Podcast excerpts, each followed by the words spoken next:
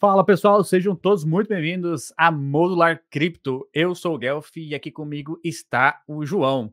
No episódio de hoje, nós recebemos ali o Jonas Scherfs. Até brinquei com ele se era assim que pronunciava. Ele falou que era um sobrenome, que é um sobrenome alemão. Pois bem, ele é líder ali, é um lead do RPGF Funding da Optimism Foundation. Curi, o que, que é um RPG, RPGF?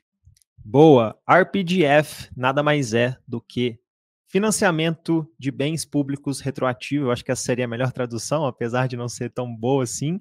Mas é basicamente um programa na Optimus que a gente está trazendo aqui desde o dia 1. Estou tendo a oportunidade de estar tá envolvido como bad holder. Se você não sabe o que é bad holder, fique tranquilo. Nesse episódio de hoje a gente também esclarece isso.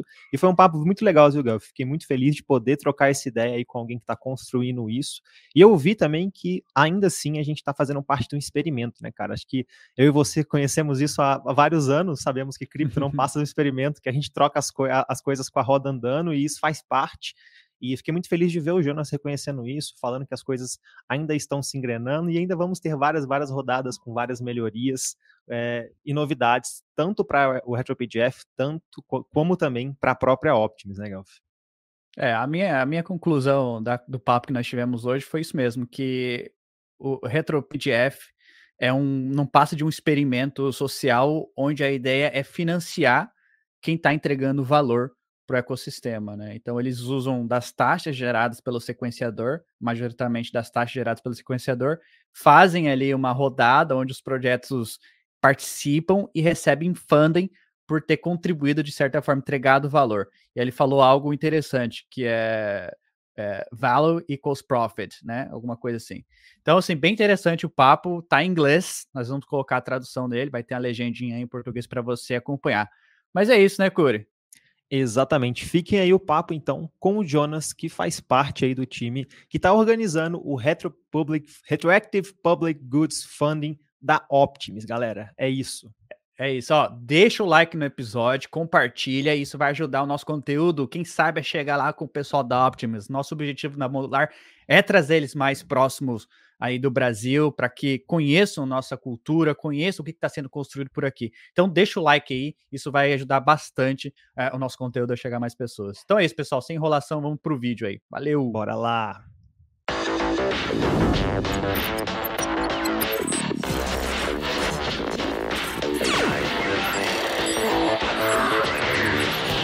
All right, welcome everyone to this uh, podcast. Today we have uh, Jonas Sirfith. Did I say right? He is um, the uh, lead at Optimism Foundation, the RPG part of it. And first of all, uh, introduce yourself. Tell us who you are. Uh, how do you get into optimism? Sure. Um, I wouldn't, uh, as long as I don't speak Portuguese, I wouldn't expect you to get the German last name right. Um, I, I, actually expect no nobody to get to get uh, German last names right. Uh, I'm Jonas. I'm a contributor to the Optimism Collective. Uh, specifically, I'm I'm at the Optimism Foundation trying to make this thing called retroactive public goods funding happen. And yes, how how I ended up there is uh, I spent the last like four or five years um, working in crypto on the product side. Uh, so mostly, mostly consumer facing um, DApps, if you will, and got super infected with this idea of of uh, retro PGF um, a while back, and went down this deep deep rabbit hole, and um, feel feel super blessed to get to work work on the system today, uh, and trying to spin up uh, an alternative um, an alternative way contributions get rewarded within the Ethereum ecosystem. Awesome, awesome. Jonas, thank you so much for being here with us today. I know that the Portuguese audience will value a lot what we are building, what we are bringing here today. And first of all, Jonas, I want to ask you what is retroactive, retroactive public goods funding and where does idea come from, man? Sure. Yeah. Thank you for for having me, guys. I hope I hope the the subtitles are not are not too painful. um, so retroactive public goods funding um, is is essentially coming out of like two two general general themes, if you will. The first kind of big one is like how do we um, reward the creation um, and sustainably reward the creation of these public goods that we depend on uh, in these networks. So this is like if both relevant for Ethereum or any a, any layer two such as Optimism, which is currently we spend all these resources on um, on essentially uh, network validation and other services around this. Um, and we have like interesting economic models, for instance, on Ethereum, in which we take transaction fees and uh, we use this to burn ETH, stuff like this. But we're um, we're missing a way where we sustainably fund the public goods that we rely on. And so this is not only kind of an Ethereum or crypto problem, but like a larger cyberspace problem, if you will. And then, so this is kind of the first the first big idea why why we do why we want to do public goods funding. And uh, the second one is this retroactive aspect. Uh, so the, the the the kind of origin of this retroactive idea is really saying uh, it's super hard to predict what will be useful in the future, uh, especially in like uh, in a like in a technology environment that's constantly changing. And so um, where we are currently at is we have all these big um, organizations and DAOs, and they they essentially give out proactive grants for people to build things and are in this position where um, they are trying to make these uh, super sophisticated decisions on like what type of contributions or infrastructure or technology will be valuable in the future. Um, and the idea behind um, making this retroactive is we make it radically simpler for these orgs to fund the public goods that they um, that they care about by just rewarding things based on how useful they've been in the in the past uh, rather than how useful things might be in the future and if we reward things based on how useful they've been in the past and we do this over and over again and we make it super predictable um, and these rewards happen happen like constantly um, then we almost create this market dynamic around providing impact so that if you create something valuable for the space, you know that you will receive these rewards for uh, the value you created in the future. Well, that's great. Uh, I mean, Ethereum itself is considered a public goods project. I mean, it's open, transparent, anyone can build upon it. But what actually defines a project a public good to you, in your opinion? And that's a tough one, right? yes, I think we we have like a super. This is like a common um, common discussion that's happening a lot in this space, which is like, okay, we want to fund these things that are important to all of us, uh, these public goods. Um, what are they, and like, how do we define them, etc. Um, uh, you you can go back to like to like old economics definitions, which is like around if things are exclusionary or not, or if they're rivalrous or not, um, etc. So I think there are like the these like very different takes on how you classify public goods. Um, would the the larger the larger vision that we have at Optimism is really we want to make sure uh, that impact is accurately rewarded. So let's say you have a public good. Um, that public good in itself is probably not valuable. Uh, it's only valuable because it brings, it is useful to the users of the network and the builders in the network. And this is what we want to measure, right? We want to understand if you're maintaining this open source library, if you're providing this free education, how much value does this provide? How useful is this to the users of the network? And the the bigger vision here is we want to make sure that um, people that provide impact to the users, provide value to the users of the network, um, receive proportional rewards for generating um, generating this impact.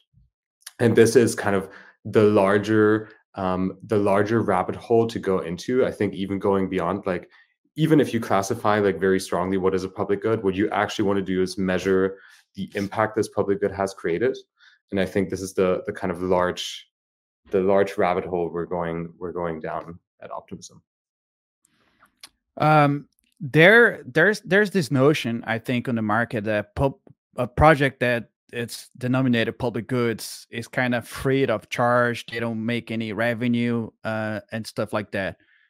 I'm not sure uh, the whole market agree with that. Very recently, we've seen projects applying for for the uh, retro uh, retroactive public goods funding, but these projects have raised a bunch of money from VCs. And even though people are posting on Twitter recently about oh, okay, these projects raised, I don't know, uh, five hundred million dollars on a X billion dollar valuation.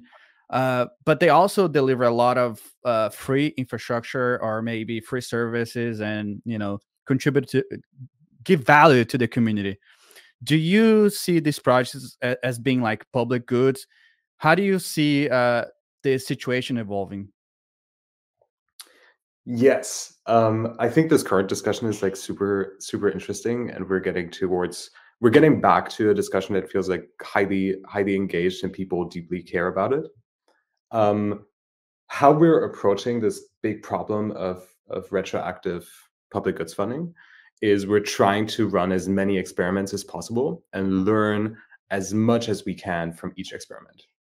Uh, and we're like highly convinced that to get this thing right, we will need to run tens, if not hundreds, of rounds uh, until we end up in a space where it actually feels like we built the mechanism that we want to see in the world. And um, as part of what we did for for this round is we kept the kind of qualification criteria um, quite broad, um, and we set the general theme around impact equals profit. So making sure that each actor in the system uh, receives received um, as many rewards uh, for their um, for their um, contributions as these contributions had impact. So a rough idea would be right like this is coming from previous experiments that we've ran where we asked ourselves like how should we reward for instance people that create public goods but they have some like secondary service uh, around it or there is something that is like profit uh, generating within the service that they provide so this could be right like if you're creating educational content maybe you have some ads in there somewhere and you earn fees from these ads and the idea behind impact equals profit um, was to say uh, if that is the case, that you're running ads, um, still we should look at maybe your educational content created much more impact and you were able to to realize profit via running ads. And if that's the case, you should receive re- retro PGF rewards to kind of make that ratio be equal. Um, so essentially coming back to the core point um, in this round it's like really interesting where we encouraged everybody to sign up focus on this um, on this realization of impact equals profit and what we're hearing what we're hearing now is like um, on the one side people are um, people are uh, giving us feedback that they want stronger qualification criteria. So uh, there's a lot of um, a lot of comments around saying uh, only projects that are fully open source should be should be allowed to participate which i think is is really interesting. And then i think the the other the other main area is around this impact equals profit framework is um, should vc funding be considered here and should that be really important to the process uh, and i think these are these are now like the two two really really interesting topics that we're seeing a lot of um, a lot of debate on Awesome, awesome. And keeping in mind that what something something that Jonas already said that this is an experiment. So we're gonna see a lot of improvements happening as the more rounds go on. And but moving on, Jonas, you told us that we are on RPGF number three, so we had already two rounds. How was this? How was each of uh, these rounds? Were you involved? How how how, how RetroPGF 3 is better than these one, these other two ones. I know that, for example, we have some amazing dashboards today for badge holders to vote, and we didn't have this in last rounds. But what else we have today that we didn't had in the other experiences? Yes, um, the like the experimentation vibe is very true. It's not just some like a mantra we repeat to to kind of avoid criticism or something. Like we're very serious about documenting all the feedback and learnings from each round. We publish them. Um, that is that pretty much shows in the evolution of the rounds. So if you think of like the last round that happened uh, at the beginning of this year, round two of RetroPGF, that was looking looking back, that was like um, that was uh, very um, experimental very experimental like it was it was um it was a strong move to ship such an mvp of a system.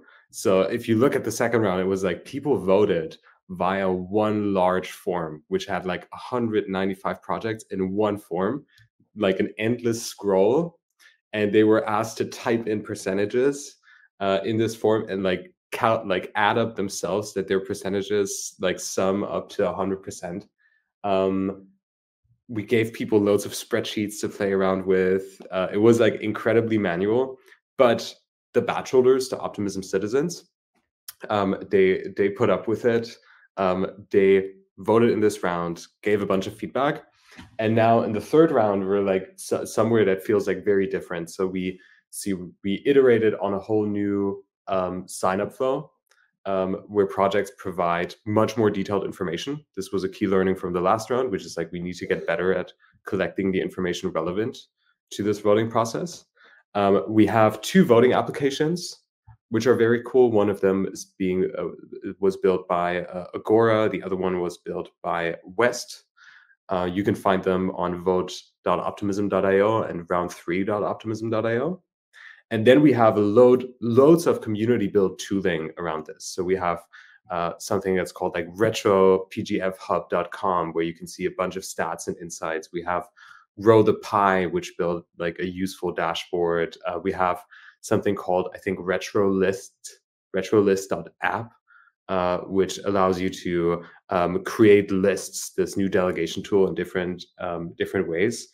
Uh, and I think we, we, not to forget people, we have Pairwise, which is like an alternative voting scheme. We have OS Observer, which is like this super interesting, exciting approach to um, uh, to running essentially data analytics for impact. And uh, so the TLDR on this is we've really seen a large change from round two to round three, both in like the infrastructure that we're using for this round, um, the community contributions that make the round happen, um, and the overall the overall engagement um, and thoughtfulness we see in both badge holders and um, other people in the community that are interested. Some uh, some of the changes were, was also the quorum to have at least 70 badge badge holders uh, to vote for a project to receive funding, right? And this, of course, generated a lot of divergence, I guess, divergent opinions among the badge holders itself uh, one on one hand, some were like really concerned whether the quorum would, would interfere with the accessibility of small projects, and others believe that this could increase divers- diversification. Uh, what's your opinion on that? Yes, um, that's a good that's a good question.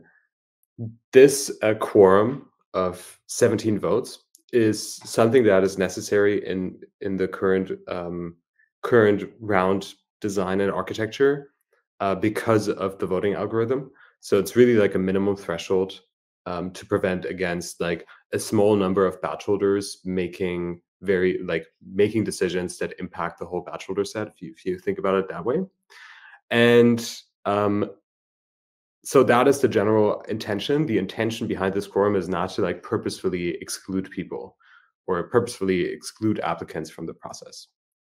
Uh, currently, I see people be very concerned if they were going to meet this threshold of 17 uh, badge holder votes. It's like very hard to to say sometimes while these process processes are ongoing in which way or in which direction it's going to tip.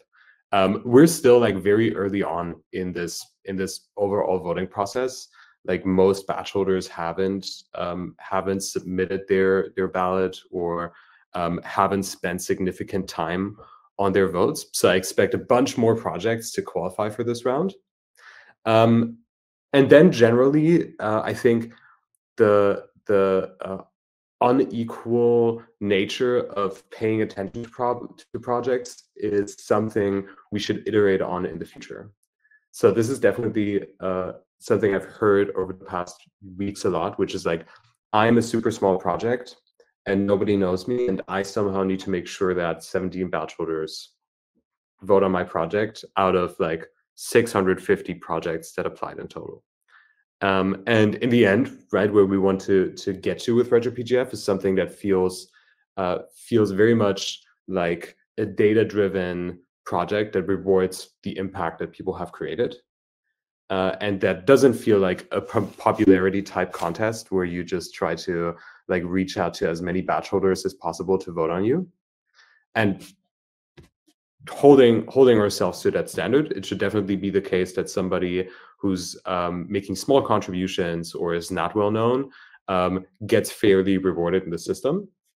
Uh, and based on the number of projects that will meet this quorum uh, in this round, we will need to make changes. Uh, need to make changes to this voting design in the next round to ensure that there is some fairness given among like how many how many badge holders vote on what project or like what project receives how much how much attention yeah, that's definitely some new point that uh, I saw a lot of controversy in this round.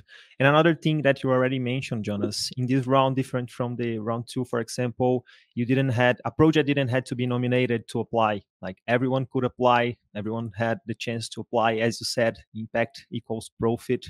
And we had this time more than a thousand applicants, right? We had a lot of projects and people applying, a lot of bots, a lot of a lot of spam projects and I think you you can explain to us best than I can describe. But we have the, we had the necessity of creating a new role, the reviewer role, for reviewing these more than a thousand uh, applications.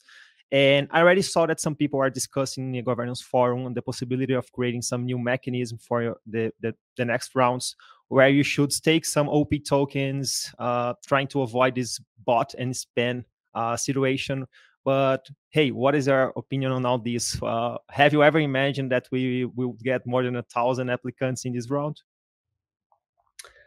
I didn't expect it to be that bad, to be honest. Uh, I think we were like surprised by just the the amount of like sheer spam submissions, especially because um, the the the application and project profiles are based on attestation. So you had to send a transaction on OP mainnet to apply. So it's not even like like like over like 600 people paid like some some cent amounts to submit their application and they still submitted spam.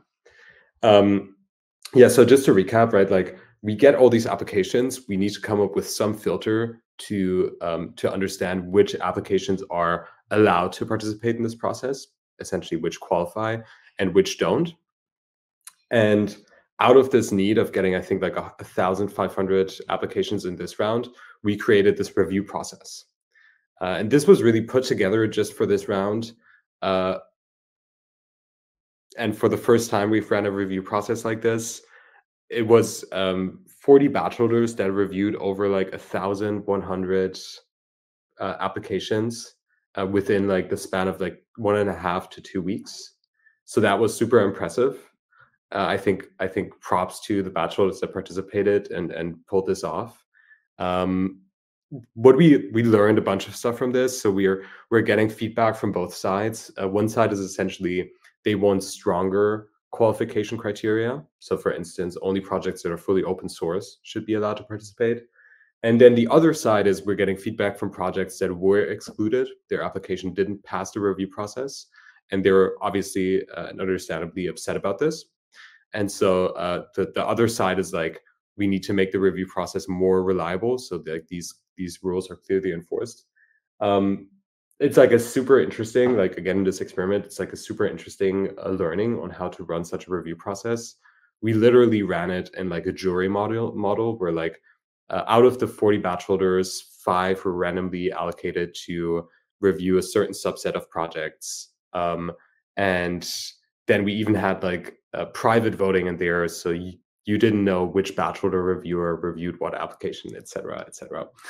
Um, for the future, the the where this moves is uh, a code of conduct council, so an elected body which does this type of work. Uh, this seems to be much more reliable than random, at least in the interim, than random sampling. Uh, and I think we will have more more to share on the iteration of this process once we we close out the current round. Yeah, um, there is a optimism as we always talk here. There's the citizens' house, uh, and then there's the the OP, the governance. On the uh, RPG, the uh, OP token holder has really no voice in voting. It's the badge holders that take uh take up you know upon the voting. And I was wondering, what are the badge holders? How do you become one? You know, what's the difference between the badge holder and uh, the citizens' house, if there's any difference? Uh, and what's next for for the citizens' house? Yes. So we're running something uh, something really interesting in in uh, overall decentralized governance here, which is we have a two house system that governs optimism. As you said, we have on one side the token house, uh, and the token house is governed by all the OP token holders, the governance token, and um, they're really good at making um, making kind of economically driven uh, driven decisions, setting par- parameters in the protocol, et cetera, et cetera. And then we have the citizens house, and the citizens house should be made up of core users of Optimism, core members of the Optimism collective. And they're a one person, one vote system. So each each of the each of the citizens gets one vote. And they're tasked with um, with allocating retro PGF, which is really interesting. And then there are some joint house responsibilities among the token house and the citizens house. I think the TLDR here is we're trying to build a system that um, that is at least partly governed by the users of the system. So imagine the platform is not only only governed by the owners of the platform um, or people that hold the governance token, um, but it's also governed by the users that make up this platform. That is kind of the big big idea here. Uh, we've ran this, we've iterated on how to distribute these these voting badges slash this citizenship. So in the last round, this was we're now at like 145 citizens. And the last round, for instance, this was this was done by um, previous previous uh, citizens selecting new citizens, and we had people that received retro PGF could select a new person to become a citizen. Um, we had a few citizens picked by the foundation.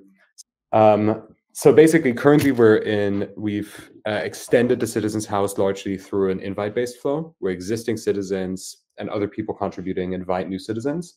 Where we want to get to is something that's criteria based.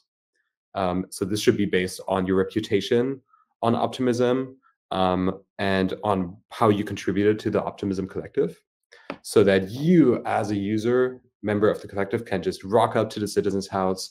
You meet the criteria to become a citizen, and you automatically receive this role. This is where we want to get to, and so we're in the stage of building this this big reputation layer uh, on OP mainnet and other OP chains, and this is driven by um, by the Ethereum attestation service, which is, is starting to to get baked in everywhere and is like super super exciting. Yeah, that's very exciting. Going back on the first point about the reviewers, I believe the holy grail there is to somehow automate the process or semi-automate the process and to kind of get some the work offload from the reviewers. Uh, that's that's my belief. But uh, on the badge on the badge holder side, I mean, uh, once you once you are granted citizen, right? Can can that citizenship be removed by uh, let's say you guys give out a citizen to actor and turns out that it's a bad actor it's not voting not participating only criticizing doing bad stuff to the collective can you remove it the citizenship from from that person that is a great uh, a great question. So so far so far um the the people that for instance failed to vote in the last round of retro pgf didn't receive a voting badge moving forward. So that was like the only way you lost the voting badge so far is like you didn't you didn't participate in governance at all. Um, so in the future there likely will be ways you can use you can lose your citizenship if you if you misbehave um, but we're at a really early stage to getting to towards a criteria based citizenship so these are like details um, that we will know about much better uh, in the next like three to six months. Yeah, that's great. I mean, another question that I have that comes to my mind: uh, bribing in DeFi is pretty normal, but when, once you bring that to real life, it's kind of uh, illegal in some countries. At least in Brazil, it's it's illegal. Um, then I think I think on the uh, badge holder side, uh, well, there of course there are going to be some people trying to bribe this badge holder to get votes for to to kind of it, is some share the pie what do you guys think about that? I mean, are there any preventive uh, system in you guys are thinking about it, or maybe some solution to that? Yes, I think our our kind of long term take on this is we need to get towards um, kind of bribery resistant, collusion resistant voting mechanisms.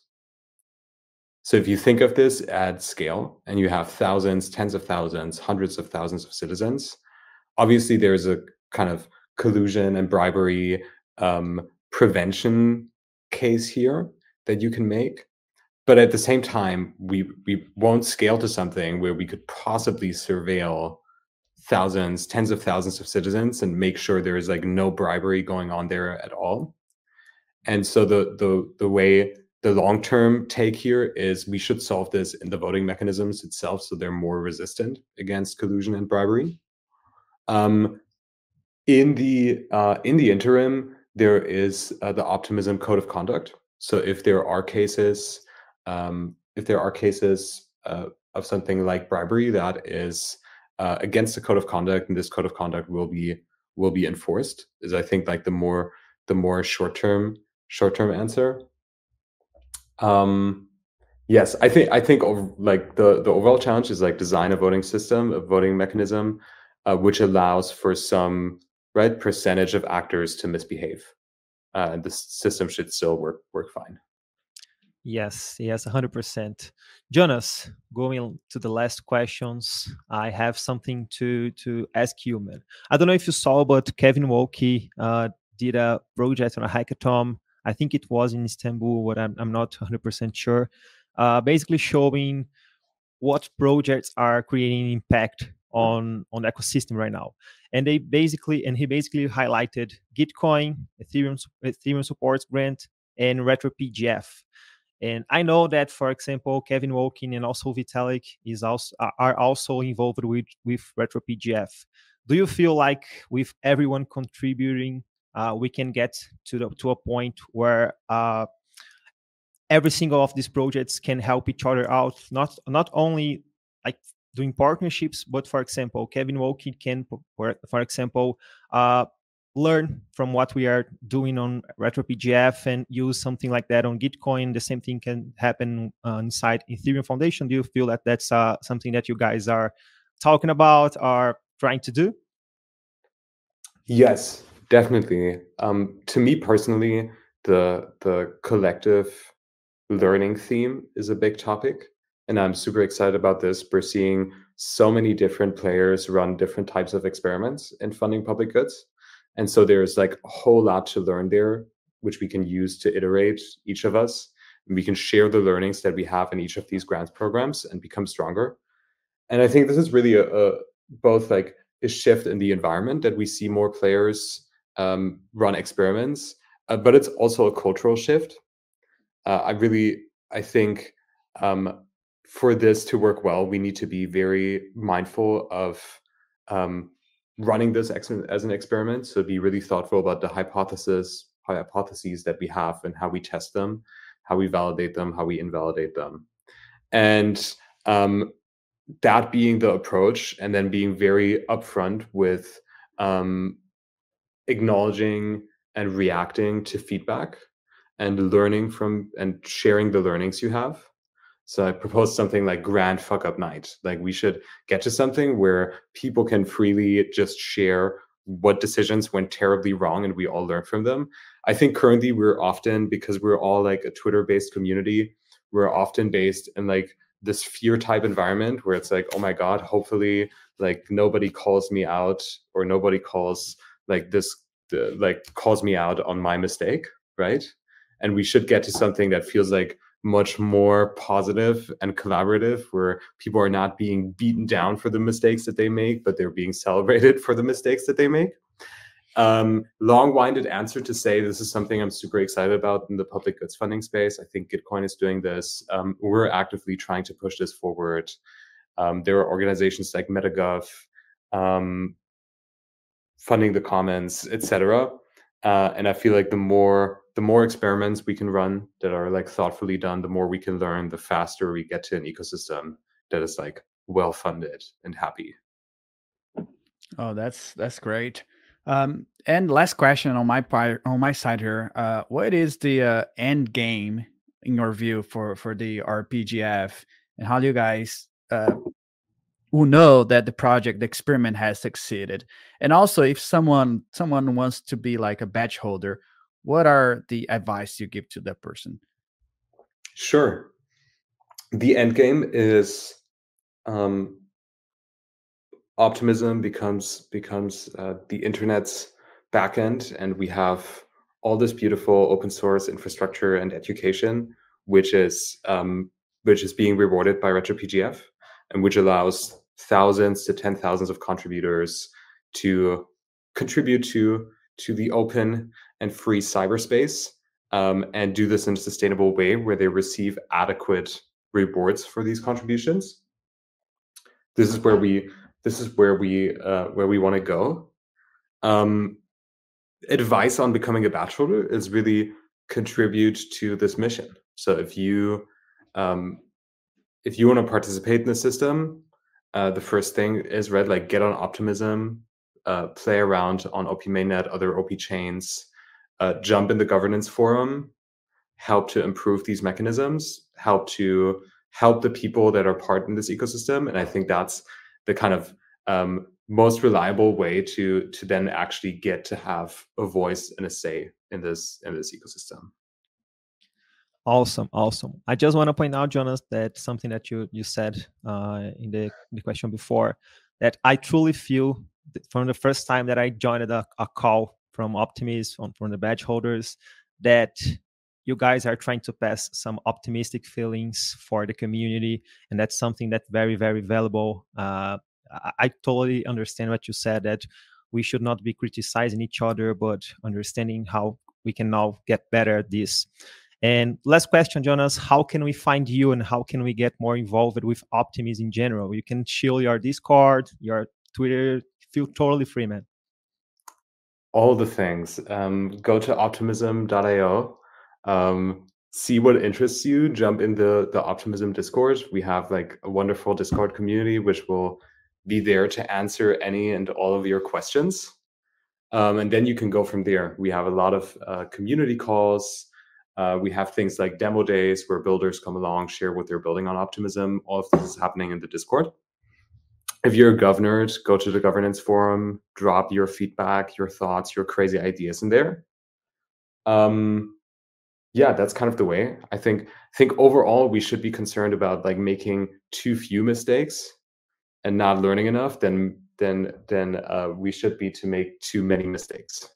Because I think at the moment we're making too few mistakes, uh, and we should be more we should be more um, comfortable with making mistakes and, and learning from them.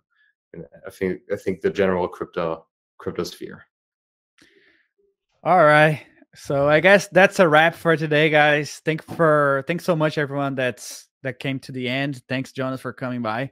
And I hope to see you sometime in a near future in any Ethereum conference out there. Uh, maybe we'll see each other. Thanks so much for coming. See ya. Thank you so much, Jonas. Thank you, guys.